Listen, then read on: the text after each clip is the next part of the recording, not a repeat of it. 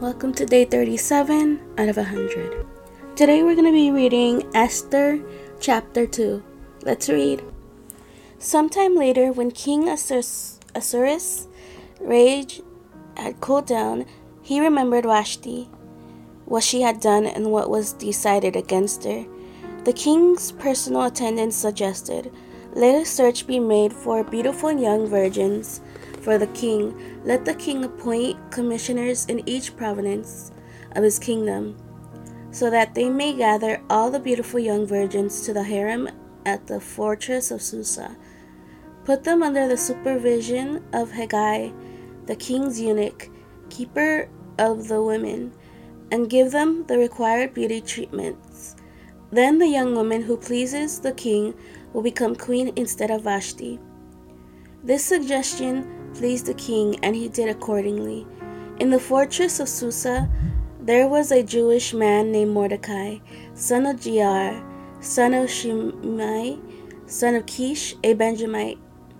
He had been taken into exile from Jerusalem with the other captives when King Nebuchadnezzar of Babylon took King Jeconiah of Judah into exile. Mordecai was the legal guardian of his cousin Hadassah, that is Esther, because she had no father or mother. The young woman had a beautiful figure and was extremely good looking. When her father and mother died, Mordecai had adopted her as his own daughter. When the king's command and edict became public knowledge, and when many young women have gathered at the fortress of Susa under Hegai's supervision, Esther was taken to the palace, into the supervision of Hegai, keeper of the women. The young woman pleased him and gained his favor, so that he accelerated the process of the beauty treatments and the special diet that she received he assigned seven handpicked female servants to her from the palace and transferred her and her servants to the harem's best quarters. Esther did not reveal her ethnicity or her family background because Mordecai had ordered her not to make them known. Every day, Mordecai took a walk in front of the harem's courtyard to learn how Esther was doing and to see what was happening to her. During that year, year before each young woman's turn to go to King Ahasuerus, the harem regulation required her to receive beauty treatments with oil of myrrh for six months, and then with perfumes and cosmetics for another six months.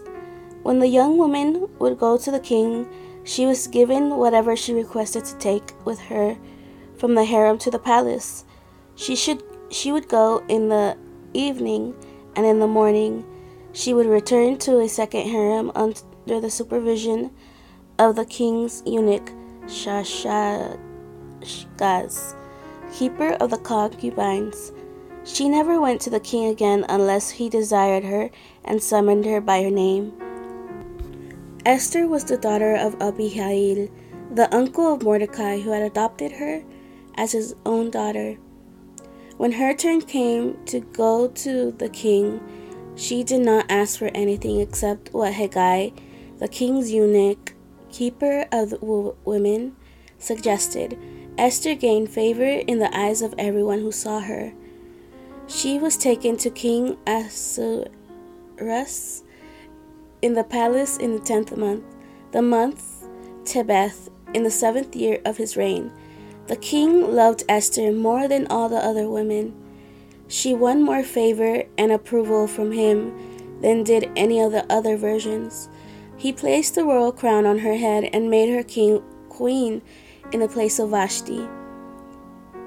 The king held a great banquet for all his officials and staff. It was Esther's banquet. He freed his provinces from tax payments and gave gifts worthy of the king's bounty. When the virgins were gathered a second time, Mordecai was sitting at the king's gate. Esther had not revealed her family background or her ethnicity as Mordecai had directed. She obeyed Mordecai's order as she always had while she, he raised her. During these days, while Mordecai was sitting at the king's gate, Bigthan and Teresh, two of the king's eunuchs who guarded the entrance, became infuriated and planned to assassinate King As- Ahasuerus. When Mordecai learned of the plot, he reported it to Queen Esther, and she told the king on Mordecai's behalf. When the report was investigated and verified, both men were hanged on the gallows. This event was recorded in the historical record in the king's presence. Thank you for joining me today. See you tomorrow for day 38. Have a good day. Bye.